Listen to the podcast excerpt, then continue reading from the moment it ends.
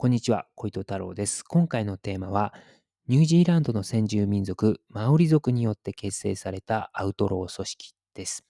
今ですね、ラグビーのワールドカップが始まっています。で、ラグビーのワールドカップでいつも強いのがですね、南半球の3カ国というふうにね、言われてます。ニュージーランド、オーストラリア、南アフリカ。で僕はラグビーは結構昔から好きで、一時はね、一時期はですね、試合会場に行ってラグビーを見ていました。で、僕が見ていた頃に面白い試合をするなって個人的に思ったのが、九州のサニックスっていうチームと山陽電機、今あのパナソニックっていうね、チームになってるんですけど、あ、でもちょっと名前変わってるのかな、さらに。まあ、ちょっとあのー、すいません、ちょっとそこまで詳しく調べられてないんですけども、まあそういったサニックス、えー、山陽電機のチームが好きでした。で、サニックスはね、細かくね、パスを回すんですよ。確か。で、それが他のチームにはない独自性で、なんか面白いなっていうふうに思いました。あと、山陽電機はですね、試合巧者ですね。こうなんか、オフェンスオフェンスっていう感じじゃなくて、こう守備も結構していて、ただその守備も、なんかこう、攻めさせてるわざとっていう感じなんですよ。なんかこう、攻めてばっかしだから疲れるから、なんか相手にボールをこう、持たせて、こう、攻めさせていると。で、えー、守備もそんななんかこう必死な感じでこうね、守ってるって感じじゃないんですよ。で、相手がこう、攻めて攻めて、なんか攻め疲れて陣形が崩れた時に、こう一気に山陽電機のですね、ウイングとかがスーッとこうボールを持ってこうトライするという感じで、あのー、なんかこう、いつの間にか勝つみたいな感じで試合巧者だなって思ったことがあります。で、えっ、ー、と、南半球の3国の、3カ国の話に戻りますね。今回ですね、ちょっと調べてみました。で、3カ国をですね、南半球のニュージーランド、オーストラリア、えー、南アフリカを面積と人口でちょっと調べてみたんですね。で、この3カ国って、まあ、ラグビーが強いっていうことで、まあ、似たような感じなのかなっていうふうに思ったんですけれども、ただ調べてみると、面積と人口だけでも結構違うんですね。でまず面積で一番大きいのがですね、オーストラリアです。面積はですね、約769万キロ平方メートル。で、2番目がですね、南アフリカの約122万キロ平方メートル。オーストラリアが769万キロ平方メートル、南アフリカが122万キロ平方メートルなので、まあ、7対1みたいな感じで、まあ、かなりオーストラリアが大きいというのがわかります。で、3番目がニュージーランドでして、ニュージーランドは約26.8万キロ平方メートルということなので、南アフリカが122万キロ平方メートル、ニュージーランドが26.8万キロ平方メートルなので、まあ、ニュージーランドは2位の南アフリカよりもかなり小さいということがね、わかります。で、人口なんですけれども、人口で一番大きい、多いのがですね、南アフリカでして、約6041万人。結構多いですよね。で、2番目がオーストラリアの2647万人。意外と少ないっていうイメージですかね、オーストラリアの人口は。面積があれだけ広いのに人口はまあ2647万人。南アフリカよりもまあ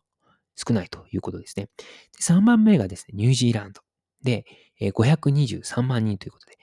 まあ、かなり人口も、えニュージーランドの場合はこう少ないということがわかります。ただ、このですね、南半球の3カ国の中でも、まあ、ニュージーランドがこう、抜けてるかなっていう感じですね。で、南アフリカも結構強いんですよ。なので、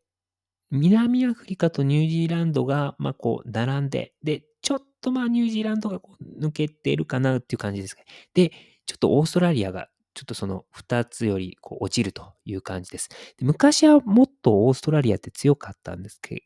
強かったんですけれども、オーストラリアの場合はですね、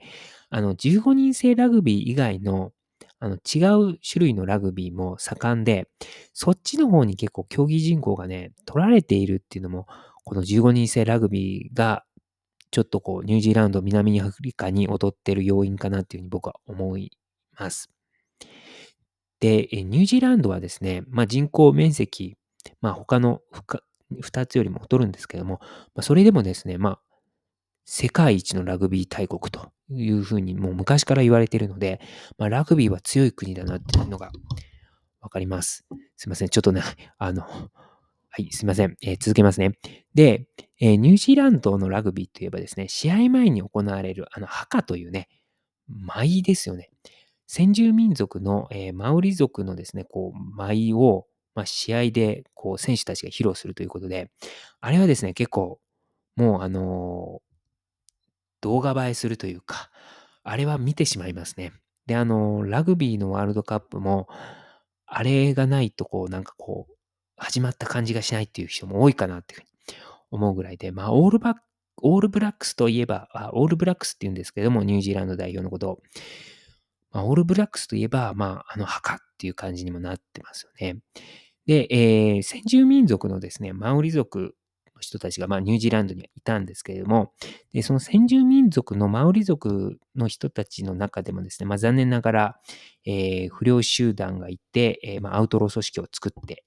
きました。で、そのですね、えー、っと、マオリ族の人たちのアウトロー組織が結成されたのがですね、1970年、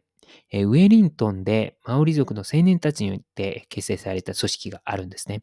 でそれがですね、ブラックブルズという組織です。で、ブラックブルズはですね、後にですね、他のマオリ族の、えー、そういった不良グループと組んでですね、新団体ブラックパワーを、えー、結成しました。で、えー、ブラックパワーっていうのは、えその後ずっとね、ストリートギャングとしてこう活動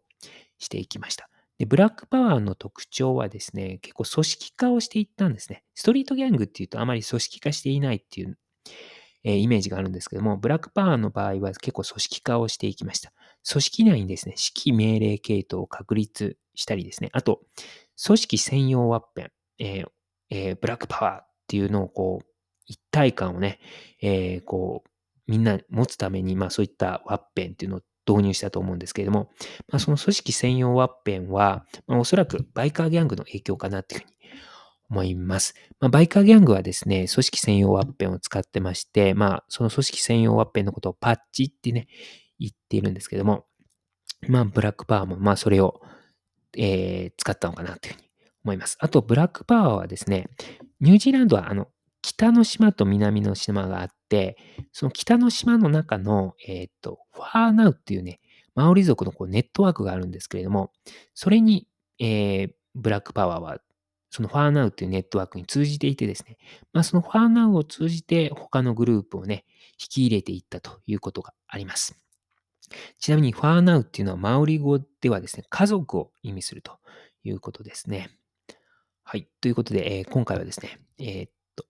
先住民族マオリ族によって結成されたアウトロー組織、え、ブラックパワーについて話をしました。あと、ラグビーのね、ことについても、え、話をしました。ありがとうございました。